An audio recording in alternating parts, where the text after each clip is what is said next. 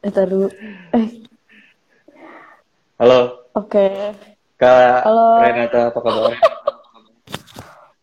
Oke, Mil. Baik, kabar baik Baik. Ya, baik. di rumah. Iya, di rumah. By the way, kayaknya suara gue echoing deh. Ke mana? Eh, coba lo ngomong. Enggak coba, kok. Coba, bentar. Eh, tadi soalnya agak echoing sedikit. Suara gue apa suara lo? Eh, aman, aman, aman, aman. Oke. Ada Ibu Donita, Devita. Eh, Assalamualaikum, Kamil. Apa kabar? Baik, Bu. Alhamdulillah. Di sini jam 11 pagi. Di Jakarta beda 6 jam. Jakarta lebih dulu eh, dibandingkan di Inggris. Semoga semua di rumah, semoga Ibu sehat dan semua yang ada di rumah juga sehat walafiat. Eh, kita seperti biasa mulai jam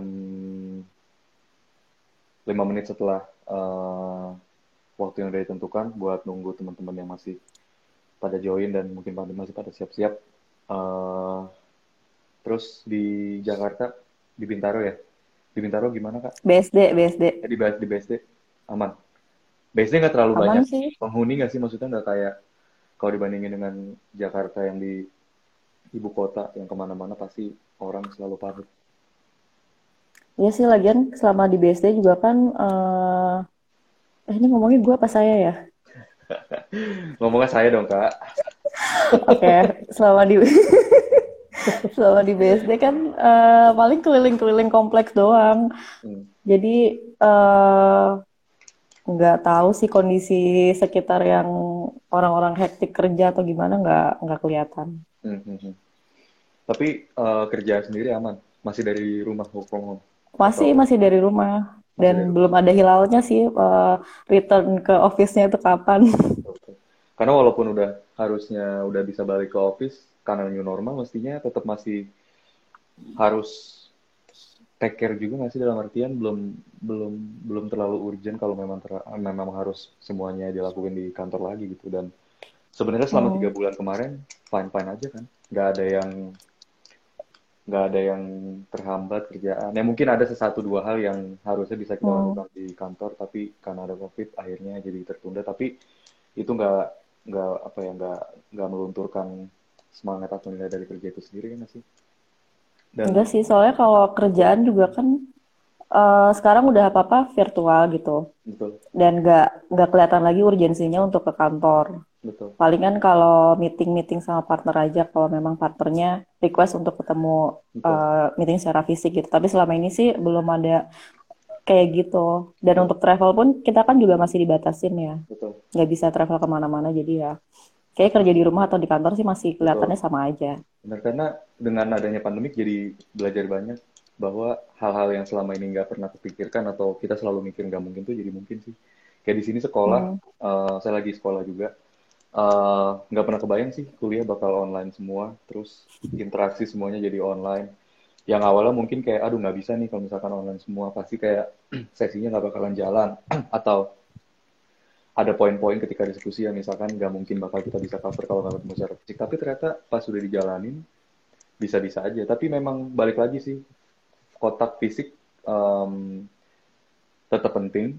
Eh, cuma di dalam kondisi sekarang at this point kayaknya emang the best untuk kita ngelakuin semuanya online sih Hmm. meminimalisasi resikonya juga dan dan dan memanfaatkan teknologi sih jadi Ya nilai plusnya orang-orang plus yang gaptek sekarang jadi betul jadi mau nggak mau jadi harus mau nggak belajar mau harus teknologi. belajar teknologi yang tadinya nggak bisa video Ah. call jadi mau nggak mau bisa yang tadinya mungkin nggak pernah pakai Skype atau Microsoft Teams atau Zoom untuk uh, ngobrol dan lain segala macam akhirnya mau nggak mau jadi bisa ada Bu Dona sedih Hmm. Air Petra masih ditutup kasihan anak-anak bosan main di rumah. Betul saya juga uh, masih Iya. kontak-kontak sama pengelola Air Petra Uh, memang masih mengikuti aturan gubernur setempat. Uh, Air Petra sampai sekarang masih ditutup. Tapi um, kita lihatlah nanti bu uh, satu bu dua bu tiga bulan ke depan kondisi di Jakarta seperti apa dan apakah memungkinkan buat kita secepat itu untuk balik ke Air Petra atau enggak. Itu sih. Jadi sementara anak-anak belajarnya online dulu Insya Allah kakak-kakaknya siap bantu 100% 100% buat uh, anak-anak setiap hari Sabtu via online itu sih Udah jam 11.05, Kak Renata, kita mulai aja kali ya, karena Instagram itu hanya mengizinkan kita untuk uh, live satu jam. Kalau udah satu jam okay. tuh otomatis bakal keputus dan nanti sesinya bakalan interaktif. Itu sih. Kemudian untuk semua teman-teman uh, yang hari ini join, yang hari ini nonton, terima kasih banyak. Hari ini kita angkat tema tentang air bersih. Um, air bersih untuk keluarga, air bersih untuk kesejahteraan kita semua, untuk anak-anak terutama. Dan hari ini kita um, kedatangan pembicara spesial pokoknya uh, Karenata. Karenata ini salah satu orang yang ada di Mejiku dari awal, uh, co-founder juga barengan sama saya. Ada satu lagi namanya Kayopi. Uh, Karenata, Karenata ini dulu S1 kuliah di ITB, kemudian S2-nya di Seoul National University ya, Karenata. Yep. Uh, kemudian sekarang kerja atau uh, punya karir di bidang air bersih dan sanitasi. Jadi ilmunya insya Allah bermanfaat dan um, selamat menikmati. Yang tadi saya bilang sesinya interaktif. Kalau ada yang mau ditanya silakan nanti akan kita bacain dan akan kita diskusi. Kemudian kalau ada yang mau sharing-sharing um, silakan nanti kita bacain juga di di di tengah-tengah sesi. Oke, okay? itu sih Karenata dan buat teman-teman semua yang nonton uh, mungkin waktu dan tempat saya persilakan karena saya di sini hanya jadi moderator. Pembicaranya adalah Kak Renata. Mungkin untuk um, membuka sedikit gitu ya, uh, karena kita ngangkat tema tentang air Mungkin Kak Renata bisa share sedikit juga. Apa sih air? Apa sih air bersih yang selalu kita dengar selama ini tuh uh, konteksnya apa? Kemudian fungsi-fungsi air secara umum, air bersih terutama, dan jenis-jenis air. Silakan. Oke, sebelumnya uh, saya mau special mention dulu buat teman saya yang udah ngebrief uh, dan hasil diskusi juga makanya ini bisa keluar materi seperti ini karena sebenarnya background saya tuh bukan di teknik lingkungan gitu kan uh, hanya memang kerjaan uh, kita di bidang air minum dan sanitasi special mention untuk yang udah join ini ada Aryani Subagjo namanya okay. sebenarnya Sofi dia itu uh, lulusan teknik lingkungan ITB juga saat S2-nya dan uh, jadi dosen juga sempat jadi uh, thanks to Sofi okay. um, untuk mulai nya gimana? Emil mau nanya atau saya juga? Uh, mungkin Karenata bisa sharing juga sih. Sharing awal uh, fungsi air secara umum apa, jenis-jenis air apa, kemudian air bersih secara general itu seperti apa? Untuk pengetahuan okay, sebelum nanti kita masuk ke tema berikutnya. Oke, okay, uh, se sebelumnya uh, ini aja sih mau me sedikit me apa ya, bukan meluruskan juga. Se kalau di kalangan apa ya, yang istilah yang kita gunakan misalnya di pemerintahan atau secara global itu sebenarnya bukan lagi uh, mengacu air bersih, tapi kita mendefinisikannya sebagai air minum karena uh, kita tujuannya adalah peningkatan akses air minum. Kenapa? Karena uh, kalau air bersih itu sebenarnya belum layak untuk diminum dan perlu ada pengolahan lebih lanjut lagi agar itu bisa uh, layak untuk dikonsumsi uh, oleh manusia gitu. Um, jadi sebenarnya peningkatan akses terhadap air minum ini merupakan salah satu goals dari uh, selain di pemerintah Indonesia ya, secara global nih ini sudah menjadi tujuan uh, secara bersama-sama dari negara-negara di bawah United Nations atau UN hmm. atau bahasa Indonesia-nya PBB Perserikatan Bangsa-Bangsa. Hmm. SDGs ini adalah Sustainable Development Goals atau kalau bahasa Indonesia-nya uh, apa? goals untuk menuju uh, pembangunan yang berkelanjutan gitu ya. Nah ini SDGs ini sudah berlangsung sebenarnya dari tahun 2016. Uh, eh, kelanjutannya dari Millennium Development Goals atau S uh, eh, MDGs yang berakhir di 2015. Jadi um, mm, SDGs ini kita uh, kita harapannya bisa mencapai target-target yang di bawah SDGs ini sampai 2030. Hmm. Nah, uh, di SDGs ini kita punya goal sebanyak 17 yang mana air minum itu uh, berada di goals nomor 6 yaitu clean water and sanitation. Kenapa ada sanitation di situ? Jadi sebenarnya air dan sanitasi itu selalu beriringan hmm. karena nggak mungkin tercapai sanitasi yang layak tanpa adanya air, gitu air. kan? Nah, uh, upaya yang dilakukan pemerintah untuk mencapai SDGs itu yaitu meningkatkan akses terhadap layanan air minum yang layak dan aman. Um, layanan air minum yang aman itu sebenarnya di sini saya pakai uh, aman ya. Aman itu ada tiga kriteria utama sih sebenarnya. Yang pertama adalah kita lihat dari aksesibilitasnya, yang kedua ter, uh, kita lihat dari um, ketersediaannya, Dan yang ketiga itu dilihat dari um, bebas kontaminasi. Jadi hmm. aksesibilitas itu dia harus terus uh, apa gampang mudah untuk diakses. Artinya untuk mengam, untuk mengakses air itu tidak butuh waktu yang lama. Hmm. Uh, kita nggak perlu jalan jauh. Uh, akses air, air minum itu bisa diakses di dalam rumah kita atau di uh, pekarangan rumah kita. Hmm itu aksesibilitas. Terus yang kedua um, apa tadi tersedia setiap saat artinya kita mau pakai uh, kapan pun kita butuh tuh bisa mau pagi, siang, sore, malam, tengah malam hmm. itu bisa air nggak mati-mati uh, kita nggak perlu nunggu untuk menggunakan air itu artinya tersedia setiap saat dan bebas kontaminasi udah jelas airnya uh, tidak mengandung bakteri apa pun. Okay. Itu mungkin kalau dari uh, fungsi airnya ya. Hmm. Terus kalau Sorry, Kak, jenis, ini mau jenis mau meluruskan. Jadi uh, sebenarnya uh, definisi air bersih itu sekarang uh, sudah lebih mengarah ke uh, air minum ya. Karena sebetulnya mm, uh, air bersih itu nggak akan berarti apa-apa sampai kita benar-benar bisa ngolah dan akhirnya siap untuk dikonsumsi. Makanya mungkin yeah. sekarang uh, pemerintah dan lembaga-lembaga di seluruh dunia lebih mengacu ke penggunaan istilah air minum dibandingkan dengan air bersih gitu ya. Dan ini mm. sesuai dengan SDG yang tadi Kak um, Renata sampaikan dengan tujuan untuk uh, meningkatkan apa akses air minum yang layak dan aman untuk dikonsumsi juga. Oke. Ya. Bisa dilanjutin nggak? Oke, nah kalau dari jenis airnya, uh, saya coba bikin simpel aja.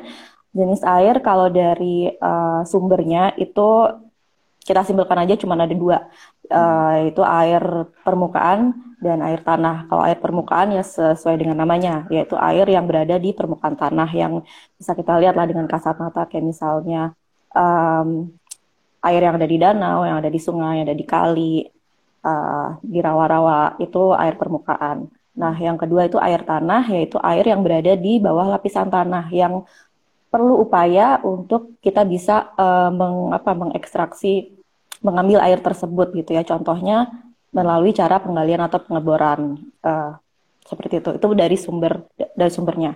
Nah, kalau jenis air dari tingkat keamanan dan tingkat kelayakannya um, itu ada ada lima tingkatan sih sebenarnya.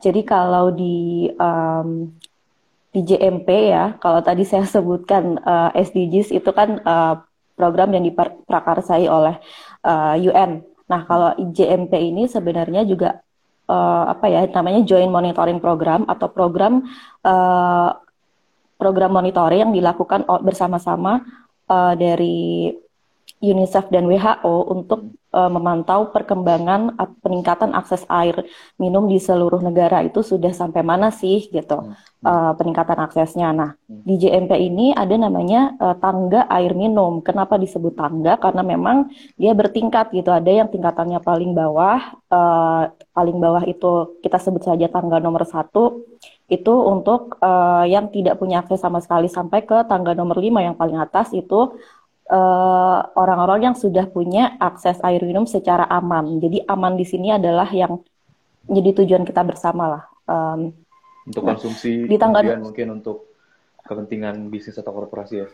Ah, iya, nah aman itu tadi yang mengacu ketiga kriteria yang udah saya sebutkan, okay. aksesibilitasnya, terus ketersediaannya dan juga bebas kontaminasi. Itu, uh, nah uh, tanggal nomor satu itu tidak punya akses, disebut tidak punya akses jika uh, orang itu orang-orang masih mengambil uh, menjadikan sumber air pertama air utama itu dari uh, air permukaan. Jadi misalnya dia masih ngambil dari danau, dari kali tanpa ada tanpa adanya pengolahan, dia masih ngambil dari situ itu kita anggap tidak punya akses. Okay. Terus ada di uh, tangga nomor dua di ting naik satu tingkat kalau dia sudah punya akses tapi tidak layak. Jadi dia udah nggak uh, pakai air permukaan tuh. Hmm, dia sudah uh, menggunakan sumber airnya itu dari yang uh, misalnya dia pakai air sumur gitu, sumur gali atau dia pakai dari gerobak air. Tapi disebut tidak layak karena tidak terlindungi. Misalnya dia pakai sumur gali tapi sumur sumurnya tidak tertutup, gerobak air tapi gerobaknya uh, apa uh, drumnya itu tidak tertutup. Itu jadi disebut tidak layak karena tidak terlindungi. Okay. Nah, terus yang tangga nomor tiga nih di tingkatan selanjutnya ada uh, punya akses layak tapi terbatas. Sama dia, eh, sorry, beda uh, dia sudah pakai sumur, terus uh, misalnya dia pakai keran, tapi ter, disebut terbatas karena butuh waktu lebih dari 30 menit untuk mengakses air tersebut. Jadi misalnya dia uh, sudah pakai keran umum atau sumur tapi kayak sifatnya masih komunal gitu kan biasanya nggak nggak di rumah sendiri jadi jarak dari dia ke dari rumah ke sumber airnya itu membutuhkan waktu bolak-balik lebih dari 30 menit itu hmm. plus sama waktu ngantri disebut nah, makanya itu kita sebut terbatas karena masih, masih uh, tidak di, uh, ya aksesibilitasnya ya? masih masih jauh gitu masih lama aksesibilitasnya okay. terus yang tangga nomor 4 dia uh, punya akses layak tapi masih dasar jadi sama seperti yang tadi dia sudah uh, punya akses ke keran umum atau ke sumur tapi uh, waktu yang dibutuhkannya nih uh, masih membutuhkannya um, 30 menit atau kurang. Kalau tadi kan lebih dari 30 menit itu yang yang terbatas. Nah, kalau yang uh, eh sorry yang tangga nomor tiga yang uh, ya, itulah aksesnya pokoknya. layak tapi terbatas uh, dari sisi uh, aksesibilitas. Nah, kalau yang ini tuh uh, dia uh, tidak lebih dari 30 menit. Itu disebut akses layak tapi masih dasar artinya masih basic tapi udah layak udah layak sebenarnya. Nah, yang tangga nomor 5 nih yang terakhir yaitu punya akses layak dan dia aman. Jadi sambungan airnya itu uh, apa sumber airnya itu ditempatkan di dalam rumah atau di pekarangan rumah. Uh, dia tersedia kapan saja dan juga bebas dari kontaminasi. Mungkin ini bisa kita contohkan dengan kalau kita udah punya sambungan air PDAM tuh. Hmm. Kan kita tinggal buka keran, air udah keluar kan. Betul tersedia kapan aja dengan catatan kalau airnya nggak mati-mati ya air dari PDAM-nya kan uh, ada juga di beberapa wilayah yang uh, masih masih giliran gitu air PDAM-nya. Betul. Kalau udah tersedia kapan saja, itu artinya dia sudah aman. Oke, nyambung ke poin uh, tentang tangga-tangga ini, ini menarik sebetulnya. Jadi hmm? uh, saya juga baru tahu sih ternyata dari definisi air itu uh, ada tingkatan-tingkatannya, ada tangga-tangganya, tangga satu, dua, tiga, empat, lima. Hmm. Dan mungkin uh, untuk kita semua yang ada di Jakarta, saya nggak tahu teman-teman atau semua yang nonton di sini apakah akses terhadap air itu sudah betul-betul ada di tangga nomor 5 atau belum, tapi yang bisa saya simpulkan hmm. mungkin untuk daerah yang mungkin akses airnya seperti di perkotaan yang di tengah-tengah yang yang memang sudah masuk PDAM tadi yang seperti Kak Renata bilang, hmm. mungkin ada di tangga nomor 5 kali ya. Untuk uh, semua sebenarnya... yang sudah punya PDAM, apakah bisa dikategorikan sebagai um, mereka yang sudah ada di tangga 5 terkait dengan akses air? Bisa iya, bisa enggak. Kalau dia akses uh, apa air PDAM-nya itu enggak mati-mati, artinya sumber air bakunya masih terjaga. Okay. Kalau sumber air bakunya juga dia masih kesulitan gitu, okay. supply-nya masih kurang dan sering uh, mati-mati karena giliran, itu artinya kan uh, akses apa bukan aksesibilitas, tidak bisa tersedia kapan saja kita mau gitu kan. Hmm. Nah, itu berarti dia masih ada di tingkatan yang nomor 4 tuh yang layak belum uh, ke tingkatan aman. Tapi kalau okay. misalnya kita nggak ada masalah air PDAM-nya uh, harusnya sih sudah aman karena uh, kualitas air PDAM itu seharusnya sudah memenuhi standar kelayakan dan aman uh, yang telah diuji sesuai dengan Permenkes. Betul, oke, okay. oke. Okay. Berarti uh, ada tiga poin penting yang tadi disampaikan Karanata terkait dengan penggunaan air minum, air bersih dan air minum, yaitu yang pertama hmm. aksesibilitasnya, uh, jarak dari kita sampai bisa betul-betul mengakses air tadi, kemudian ketersediaan, apakah air itu tersedia 24 jam atau kapan pun pada saat kita butuhkan. Dan yang ketiga adalah bebas dari kontaminasi. Kontaminasi itu berarti terbebas yeah. dari bakteri-bakteri sehingga layak untuk kita konsumsi, minum, cuci pakaian, kemudian hmm. mandi, segala macam. Itu. Hmm. Oke, ini jelas banget sih Kak, ada tiga, kemudian ada lima tangga. Nah mungkin uh, Kak, Kak Renata bisa sharing juga uh, terkait dengan um, mungkin secara singkat tentang kondisi air di Jakarta karena kita tahu Mejiku kan uh, beroperasi di daerah uh, Jakarta di, di di daerah Gondangdia. Nah mungkin hmm. Kak Renata bisa sharing sedikit juga tentang kondisi air di Jakarta sumbernya tuh mayoritas dari mana sih karena mungkin banyak dari kita yang sekarang tuh uh, pakai air ya udah cuma buka keran mandi minum tapi kita hmm. sebenarnya nggak pernah tahu uh, air itu berasal dari mana gitu mungkin Kak Renata bisa sharing sedikit tentang air. Oke, sebelum kita masuk ke kondisi di Jakarta, mungkin saya kasih gambaran dulu nih secara nasional Indonesia tuh ada di titik yang mana sih untuk akses Boleh. air minumnya, gitu Boleh. gitu kan. Jadi akses air minum di Indonesia ini sebenarnya kita belum 100% loh.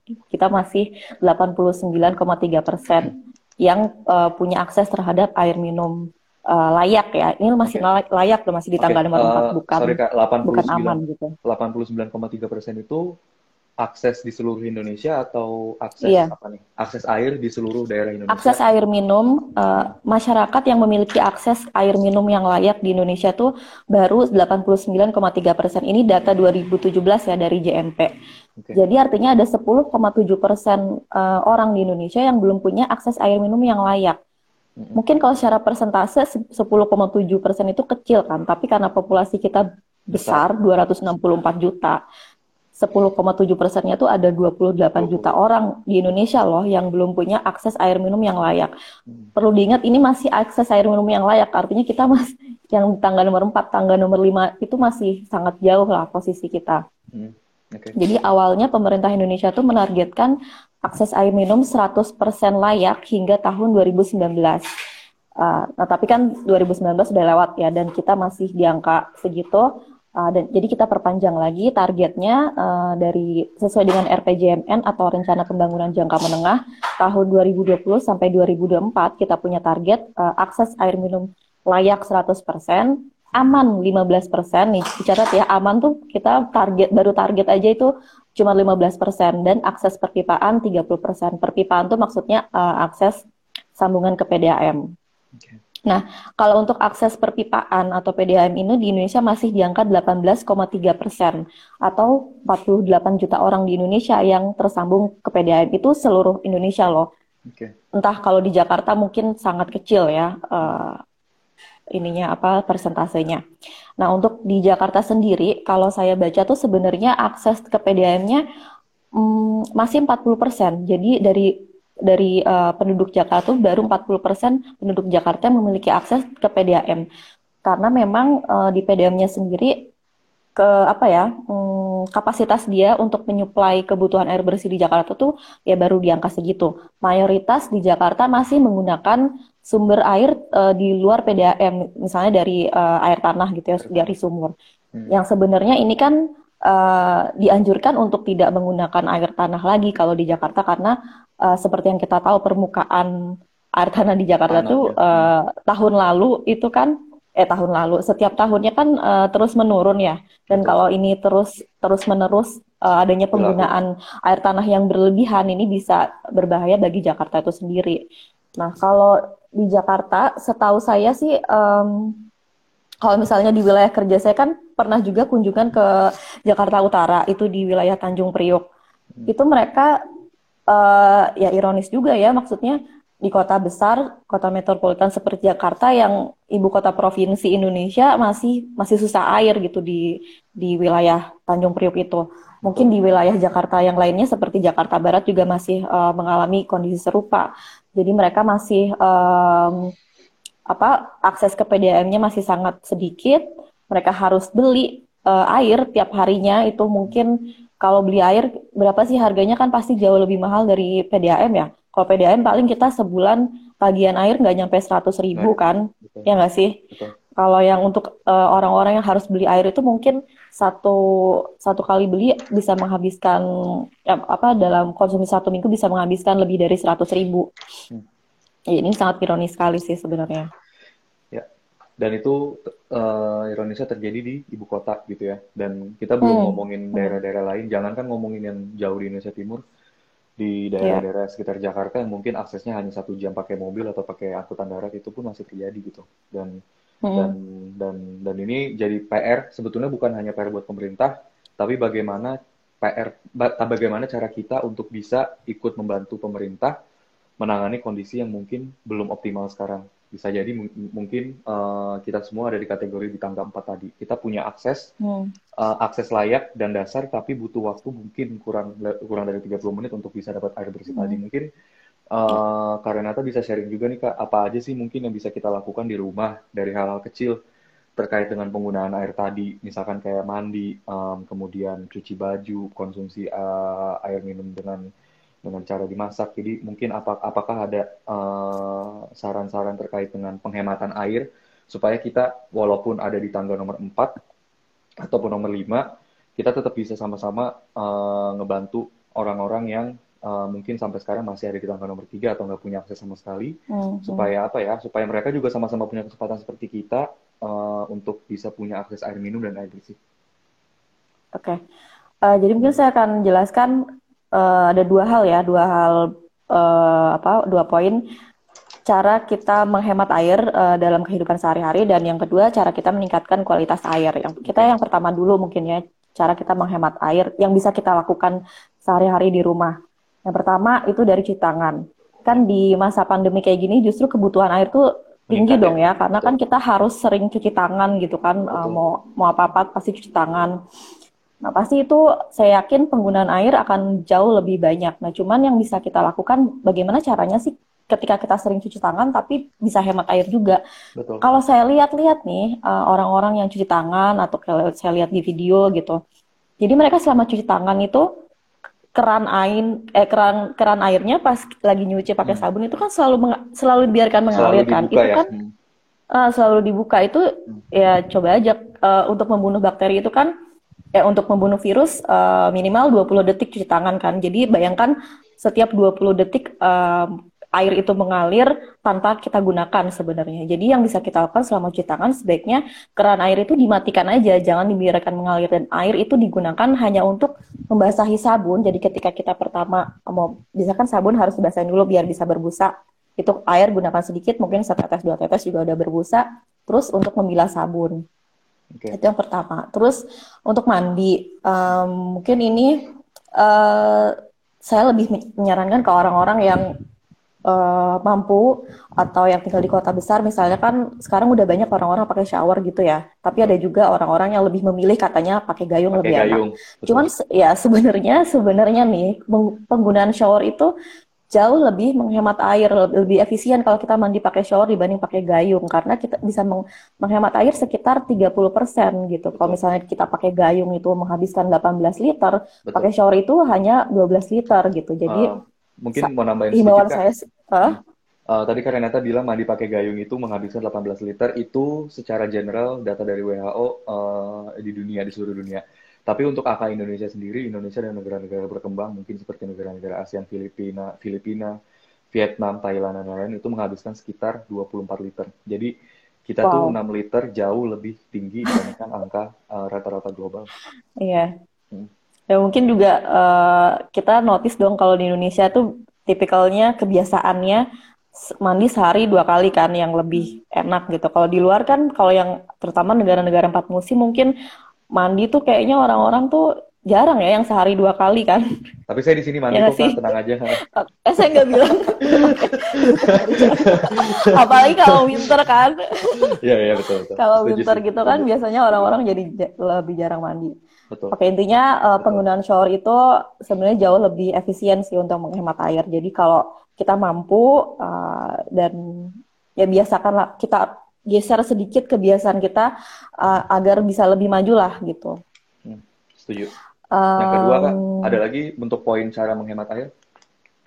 Misalnya kalau untuk yang muslim kita kan pasti sholat sehari lima kali ya. Yep.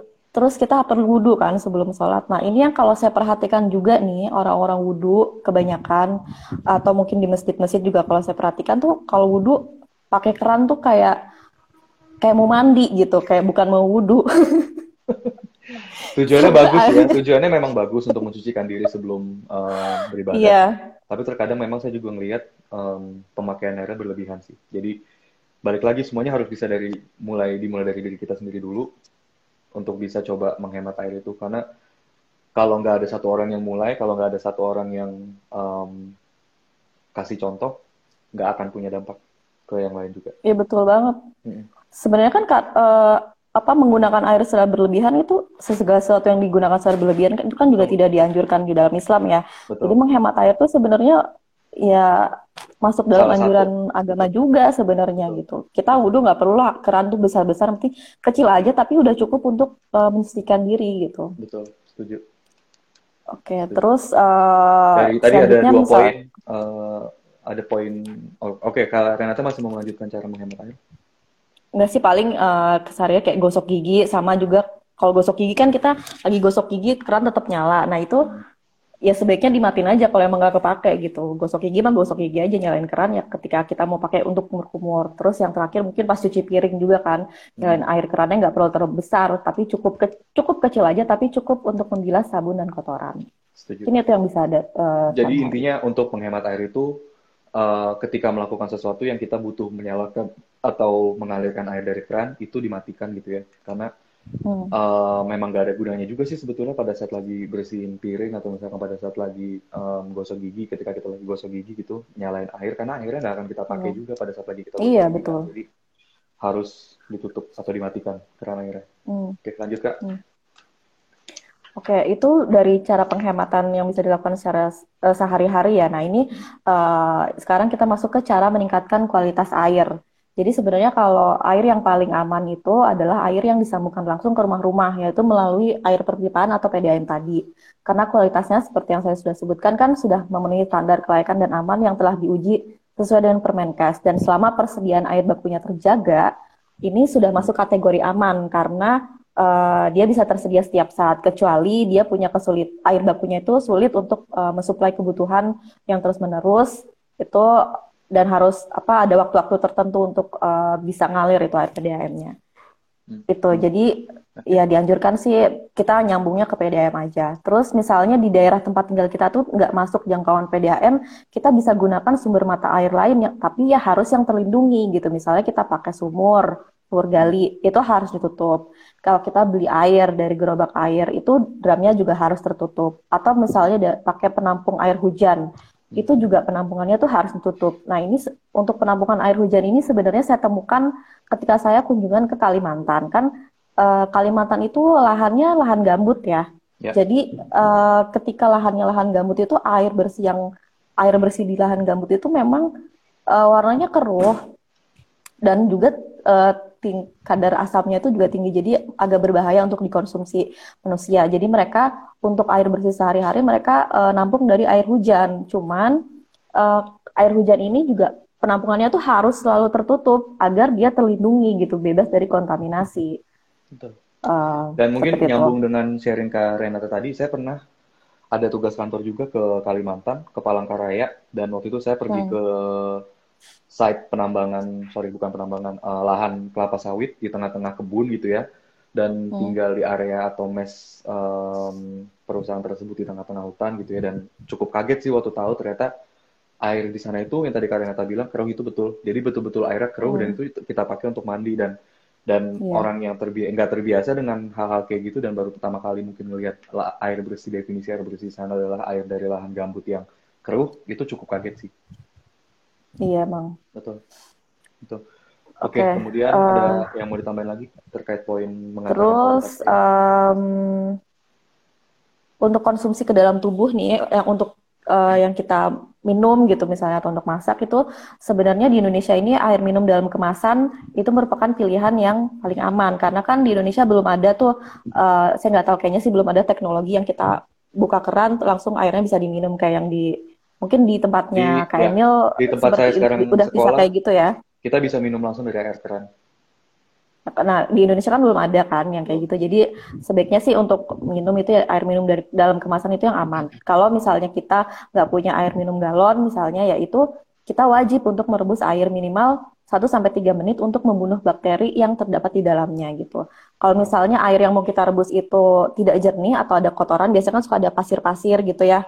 Nah, itu harus disaring dulu sebelum direbus untuk uh, uh, bebas dari kontaminasi tersebut. Nah, sekarang ada juga alternatif dari um, air minum galon atau merebus air. Kita punya uh, ada perusahaan yang menggunakan sekarang mengeluarkan produk namanya water filter yang dijual di pasaran. Nggak uh, tahu boleh sebut merek nggak di sini? Ya, sebut aja nggak apa-apa kak.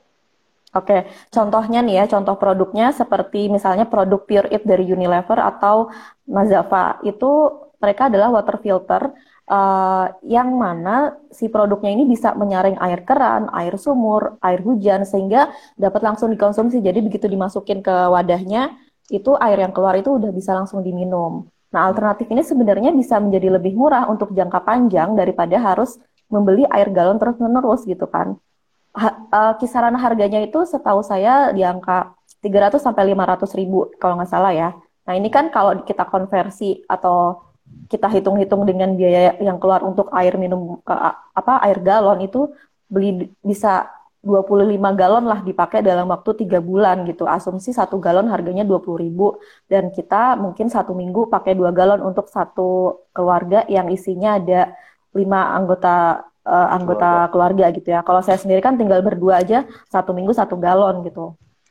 Jadi sebenarnya untuk jangka panjang ini bisa jauh lebih murah karena hanya dengan mengeluarkan uang 300 sampai 500 ribu itu bisa digunakan satu tahun, dua tahun atau mungkin Betul. jauh lebih lama dari itu. Betul dan itu hanya satu kali kita beli gitu ya dibandingkan dengan iya, satu kali kita beli. kita beli galon bisa jauh lebih menghemat. Mm -hmm. Terlihat besar di awal tapi kalau kita bagi um, dengan masa manfaatnya itu jauh lebih murah. Hmm. Hmm. Ya. Oke, okay.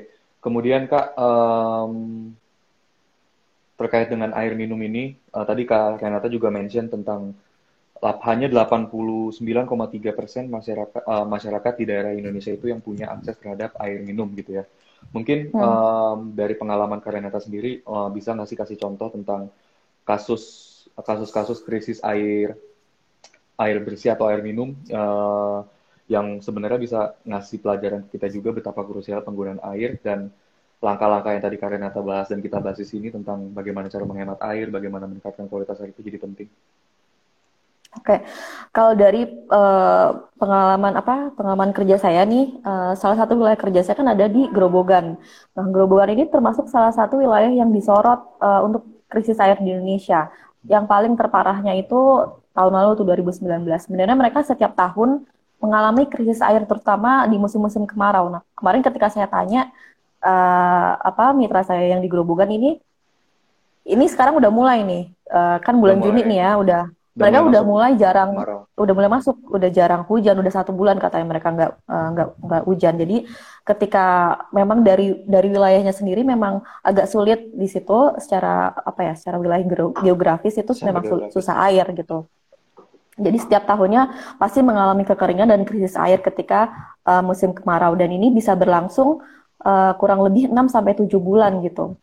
Nah, ketika musim kemarau tiba, musim kemarau tiba, warga itu kesulitan mencari air dan harus membeli air. Per bulannya mereka harus menyisikan sekitar 400 ribu untuk untuk air nih. Satu bulan Dan ya? harga satu bulan itu menyisikan 400 ribu untuk beli air. Harga air per tangkinya dibilang 180 ribu untuk 5 ribu liter. Nah, karena tidak ada sumber air juga, eh, warga tuh menciptakan apa namanya ya, disebutnya sih belik ya cuman uh, saya nggak tahu bahasa Indonesia-nya apa. Jadi itu kayak sungai yang telah mengering, mereka uh, mereka apa ya cari-cari sumber air dari situlah. Nah, belik itu lubang-lubang yang digali di dasar sungai untuk mencari sumber air. Tapi lama kelamaan persediaan air dari uh, persediaan air dari belik ini juga menyusut gitu. Jadi ketika warga sudah mengantri dari subuh untuk ambil air dari belik, tapi dapatnya tuh cuma tiga jerigen aja. Tiga jerigen paling itu bisa dipakai kayak sehari juga nggak cukup apalagi kalau anggota keluarganya ada lima orang gitu kan. Nah uh, saya baca tuh di berita bahkan ketika yang terparah di tahun 2019 kemarin mereka um, karena saking sulitnya air dan harus hemat-hemat mandi itu mungkin bisa tiga hari sekali gitu. Uh, bahkan ada bahkan mereka sampai stok tisu basah untuk untuk mandi gitu. Saking sakingnya susah air di sana gitu. Jadi jadi cobalah kita bandingkan sama biaya yang kita keluarkan per bulannya untuk untuk air dari PDAM itu kan udah jauh lebih murah, udah gampang lagi aksesibilitasnya, terus sejak kapan aja. Nah ini contoh bahwa distrib contoh nyata bahwa distribusi air di Indonesia ini memang belum merata gitu kan. Bahkan kasus seperti ini terjadi di Jawa Tengah yang nggak jauh loh dari Jakarta gitu. Betul. Gak perlulah kita cerita jauh-jauh sampai Papua mungkin itu lebih ekstrim lagi kasusnya di sana. Betul betul. Dan uh, mungkin kalau buat teman-teman yang belum tahu, Grobogan ini di daerah Jawa Tengah, uh, letaknya di kalau lihat di peta mungkin di bawahnya Semarang ya, di bawahnya Semarang di atasnya. Iya, mungkin le lebih familiar dengan Purwodadi, tahu nggak Purwodadi? Ya, Purwodadi betul. Nah, Purwodadi itu uh, ibu kota apa bukan ibu kota, kota kecamatannya kota kecamatan. Uh, Grobogan. Betul. Ah. betul. Itu sih. Terus kemudian um, ada juga sih selama ini mungkin kak yang tanya uh, kita kan dunia uh, bumi kita itu terdiri dari 70% air, 30% daratan. Mm. Kenapa sih kita nggak coba mm. pakai um, air laut gitu? Nah mungkin uh, saya bisa ngejawab dulu sedikit gitu ya karena okay. walaupun kita 70% air, tapi air yang ada di seluruh dunia itu nggak semuanya siap pakai gitu. Air laut oh, itu kan nggak bisa kita pakai buat mandi, air laut nggak bisa kita pakai buat minum karena punya tingkat um, garam ya, tingkat garam yang Hmm. nggak uh, bisa serta-merta dengan pakai air uh, dengan tingkat garam tadi kita bisa pakai untuk mandi, untuk minum segala macam. Satu mungkin nggak baik untuk kesehatan juga. Yang kedua Hmm. uh, secara aksesnya pun uh, butuh butuh butuh apa ya butuh koneksi atau butuh alat untuk menunjang aksesibilitas tadi. Jadi nggak mungkin kan orang Hmm. yang orang yang tinggal jauh dari laut uh, kemudian Hmm. kita apa kita kita paksa atau kita minta untuk akses airnya datang datang sendiri ke laut dan sampai sekarang pun belum ada teknologi yang uh, mungkin saya nggak tahu sih mungkin Karenata bisa konfirm juga setahu saya belum ada teknologi yang secara komersial bisa dipakai untuk mengolah air laut menjadi air minum atau air bersih yang saya pakai mungkin ada tambahan dari Kak Renata Kalau se kata setahu saya dan setahu saya sih memang ada sebenarnya teknologi untuk mengolah air laut itu bisa jadi air tawar dan bisa digunakan untuk konsumsi sehari-hari gitu. Namanya uh, reverse osmosis. Tapi itu biayanya mahal banget dan tarifnya mungkin bisa lima kali lipat dari tarif normal. Saya nggak yakin it- di Indonesia kalau diterapkan kayak gitu mungkin uh, biayanya akan sangat mahal ya. Kalau nggak salah itu di wilayah apa sih uh, yang Jakarta Utara tuh yang uh, Tanjung Priok apa sih namanya Pelu- Pluit ya Pluit ya Pluit Pluit yang perumahan-perumahan besar gitu. oh ya Pluit Nah itu itu Pantai kalau nggak salah itu Pluit katanya hmm. uh, uh, itu pakai udah pakai teknologi apa pengolahan air laut apa uh, sejenis lah. Tapi kan memang itu uh, kawasan yang inilah ya uh, kawasan ka- apa namanya upper class kan kelas atas ya gitu. ya Saya saya punya cerita juga nih yang di Pluit ini. Jadi uh, kakak saya kan uh, kerja di bank. Jadi kan dia kayak punya klien gitu lah ya Hmm. ketika kunjungan ke kliennya yang rumahnya di Pluit itu sampai Pluit ini kan lokasi dekat laut ya. Jadi air yang ya digunakan itu uh, air yang digunakan itu pasti asin kan. Jadi ketika dia punya kolam renang, kolam renangnya itu dari pakai air galon gitu. Saking-saking saking-saking airnya tuh memang asin. hmm. Jadi untuk untuk berenang pun dia harus pakai air galon. oke masih pakai air galon juga ya mungkin karena Renata ada Hmm. beberapa yang tanya nih ya kita belum jawab-jawab pertanyaan ada Kamoya kalau menggunakan air tanah untuk mengkonsumsi sehari-hari aman nggak sih buat kesehatan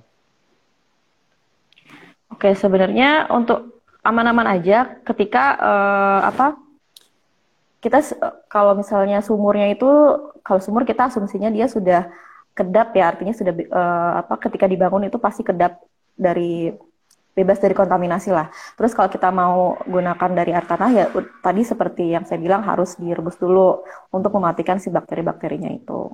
oke Ini ada pertanyaan juga dari Kak Cia. Eh, Kak, baik nggak sih kalau air keran itu digunakan untuk keperluan memasak?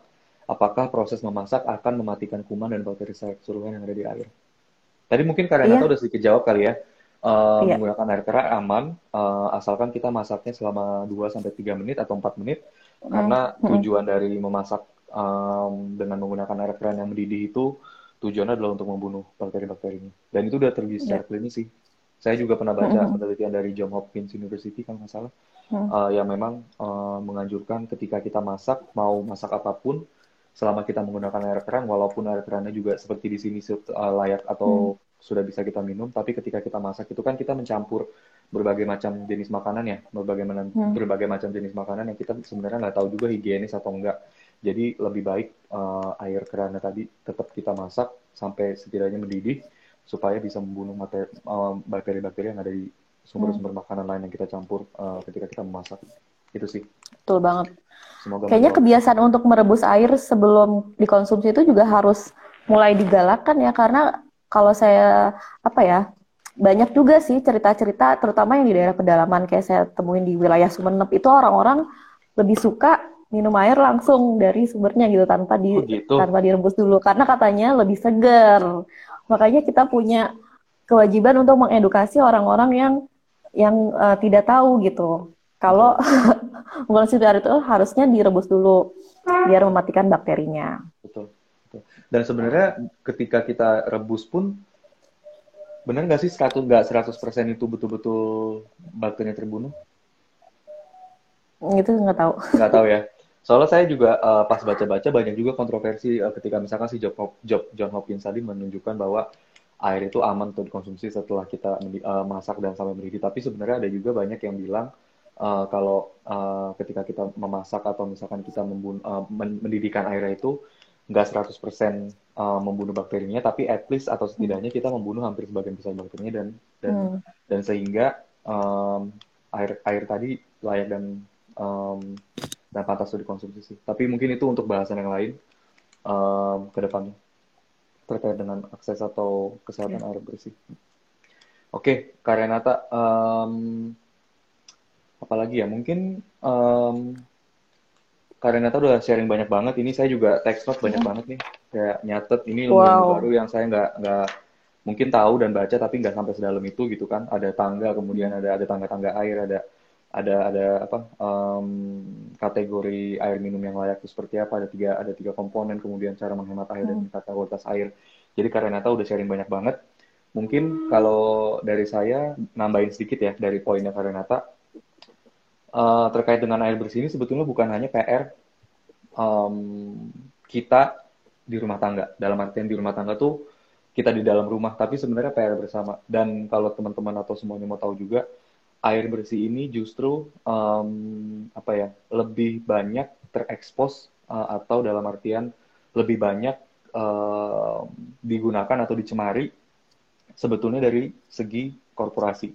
Dan makanya hmm. uh, segi korporasi dari segi bisnis itu sekarang itu betul-betul gencar banget um, mendemokan tentang penggunaan sustainable water. Kemudian um, hmm. sustainable water itu nggak cuma hanya air bersih yang dipakai secara sesuai dengan kebutuhan aja, tapi lebih ke bagaimana cara si perusahaan-perusahaan tadi atau dari segi bisnis tadi itu meng, mem, apa, mengakses air tersebut. Misalkan mereka ngambil akses ternyata punya air punya punya punya punya kebutuhan sorry punya kapasitas air yang cukup untuk memenuhi kebutuhan produksi tapi airnya contohnya diambil dari air tanah tadi sebenarnya kan itu nggak bagus juga hmm. jadi mereka sekarang hmm. udah lebih aware masalah nggak cuma uh, air bersihnya tetapi lebih dari mana sumber yang mereka ambil gitu loh jadi hmm. banyak juga setahu saya perusahaan-perusahaan multinasional perusahaan-perusahaan di uh, seluruh dunia itu yang udah punya um, mungkin kayak semacam waduk sendiri untuk bisa hmm. ngasih akses tentang uh, air uh, untuk produksi mereka uh, dan waduknya itu dipakai atau air sumber airnya dari, dari air hujan. Jadi banyak langkah-langkah yang sebenarnya udah mereka lakukan juga untuk membantu um, penghematan atau peningkatan kualitas air tadi sih dengan hmm. cara bangun-bangun sumber air sendiri dan sumber airnya dipakai hmm. dari air hujan ataupun kalau harus mengambil air dari air tanah atau air permukaan tadi itu dengan regulasi yang ketat dari pemerintah setempat itu sih dan ini buat apa ya buat sambil ngebuka mata kita juga sih bahwa um, salah satu minuman yang sangat dekat banget dengan kita ibu-ibu di rumah, adik-adik di sekolah gitu ya, dan kita semua lah di sini orang orang Indonesia siapa pun itu dekat banget dengan yang, yang namanya minuman Coca-Cola, Coca-Cola hmm. ataupun minuman bersoda-bersoda lain, Fanta, Pepsi, kemudian um, Seven Up dan lain segala macamnya. Dan kalau teman-teman mau tahu, sebenarnya produk itu adalah produk yang um, diproduksi dengan menggunakan air yang sangat berlebihan. Satu hmm. liter Coca-Cola yang teman-teman atau semua kita dari sini bisa ambil dari kotak AS Indomaret itu menggunakan 3 sampai 4 liter air bersih. Jadi bisa dibayangin um, kenapa tadi yang saya bilang um, air bersih itu sekarang jadi concern di korporasi dan bisnis juga karena memang um, mereka tuh butuh da sumber daya air yang jauh lebih besar dibandingkan dengan kapasitas kita sebagai orang yang ada di rumah dan sebagai orang yang menjalankan rumah tangga sih. Jadi itu yang mau saya sharing juga ke teman-teman bahwa ketika kita beli produk sesuatu suatu produk di supermarket itu sebaiknya sekarang kita juga bisa mulai aware bahwa ternyata produk yang kita makan mungkin kelihatannya nggak ada airnya sama sekali tapi dalam hmm. prosesnya itu butuh air bersih dan air bersih tadi itu yang sebenarnya bisa jadi harusnya didistribusikan ke teman-teman atau orang-orang yang nggak punya akses tadi tapi karena memang um, ada tujuan misi situ tujuan profit akhirnya mereka ambil atau mereka uh, gunakan um, akses itu gitu. Hmm. Jadi itu poin dari itu konflik bahwa, juga nggak sih sama warga sekitarnya? Betul, konflik dan dan dan itu jadi masalah besar sih. Dan saya kalau boleh ambil contoh dari Coca-Cola tadi gitu ya, Coca-Cola itu punya masalah besar di India, um, di daerah Rajasthan karena uh, kita tahu di India sering sekali, uh, saya nggak tahu spesifiknya di daerah mana, tapi mereka sering kali kekurangan air atau kekeringan gitu kan. Dan di saat kekeringan itu Coca-Cola terus memproduksi um, um, apa uh, produk-produknya dengan menggunakan air yang um, luar biasa besar dan jadi concern di sana karena um, penggunaan air di sana jadi menipis sumber airnya karena uh, ada ada apa ada ada produksi um, minuman tadi. Jadi itu sih dan dan itu nggak hanya satu atau dua case aja dan itu hampir terjadi di seluruh dunia gitu. Kalau teman-teman mau tahu juga uh, di Afrika uh, kita tahu yang namanya Sungai Nil. Sungai Nil itu udah ada dari ribuan tahun yang lalu dan ada tiga negara yang um, tergantung dengan uh, sumber daya air dari Sungai Nil. Ada ada Mesir, kemudian ada um, ada Ethiopia, ada Sudan. Jadi tiga negara itu sampai sekarang tuh masih dalam tanda kutip perang. Perang dalam artian untuk um, berebut siapa yang sebetulnya punya hak atas air di Sungai Nil tadi. Walaupun mereka sharing, tapi masing-masing negara itu punya klaim tersendiri terhadap akses air karena masalah historical gitu. Jadi itu sih yang bisa saya sharing dari dari segi korporasi atau dari segi um, bisnis. Karena uh, ini masalah yang simple masalah siapa sih yang mikirin tentang air gitu. Kayaknya nggak ada deh. Kayak kita minum juga minum. Yang penting kita minum air. Tapi kita nggak pernah tahu sebenarnya air hmm. itu sumbernya dari mana uh, sehat atau enggak terus komposisinya apa aja tuh jarang gitu. Jadi semoga adanya sesi ini tuh bisa ngebuka mata kita juga dari kasisi bahwa air itu nggak semuanya lagi dikonsumsi. Makanya penggunaannya harus dihemat dan pen, uh, kualitasnya mesti ditingkatkan dan dari saya yang bisa saya sharing adalah tentang um, dari sisi korporasi sih um, bagaimana air itu sekarang betul-betul jadi concern di hampir semua lini. Karena memang aksesnya terbatas. Dan dengan bertambahnya jumlah penduduk gitu ya, bertambahnya jumlah penduduk, negara-negara makin maju, makin berkembang, penggunaan air otomatis akan jauh lebih besar. Jadi uh, yuk sama-sama kita bantu um, masalah air ini dari dalam rumah. Ya nggak sih, Kak? Ya. Oh yang mau nambahin sedikit tadi uh, karena tadi ngomongin korporasi jadi keingetan tentang pabrik. Kalau misalnya uh, sumber airnya itu ternyata dekat sama limbah buangan pabrik itu kan berarti dia sudah terkontaminasi dengan bahan kimia ya.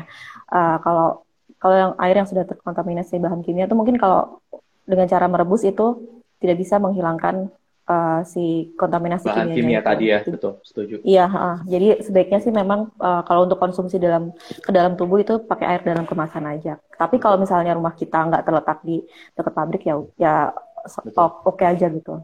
Betul. Dan selama kita punya akses ke PDAM harusnya kita bisa asumsikan hmm. aman ya. Iya hmm. betul. Ada lagi nih kak. Uh, Ibu Sartini jadi sehat dan aman dikonsumsi setiap setiap setiap hari ya kak air yang sudah dipakai filter dan nggak perlu dimasak lagi. Iya. Uh, kalau untuk water filter sih uh, klaimnya sih seperti itu ya karena dia bilang sudah apa sih namanya sudah uji coba apa gitu saya lihat di websitenya. Jadi kalau misalnya mau pakai water water filter itu dia bilang kita ngambil dari air keran atau dari air sumur atau dari air hujan dimasukkan ke alat itu aja udah aman untuk dikonsumsi. Oke. Okay. Ada lagi yang tanya, nanya dong kak, kalau untuk alat-alat water filter yang gitu aman gak sih sebetulnya? Sekarang kan banyak yang nawarin dan jual-jual alat kayak gitu. Itu tadi yang saya Aman. Iya, ya, aman, aman, aman. Tapi uh, mungkin um, apa ya? Harganya kisaran berapa kak kalau boleh tahu? Diulang tadi 400 Harganya kisaran ya? kalau yang kalau yang Nazafa itu setahu saya lebih murah ya. Dia mungkin di angka 300 ribuan. Kalau pure it itu mungkin bisa lima ratus ribu gitu. Betul. Nah, Cuman mungkin ini di, bisa diperhatikan jadi... juga aja license-nya gitu ya, perhatikan license-nya, standarnya seperti apa. Kita Betul. aware lah sama diri kita sendiri gitu. Kita cross check cross check tentang perusahaan itu.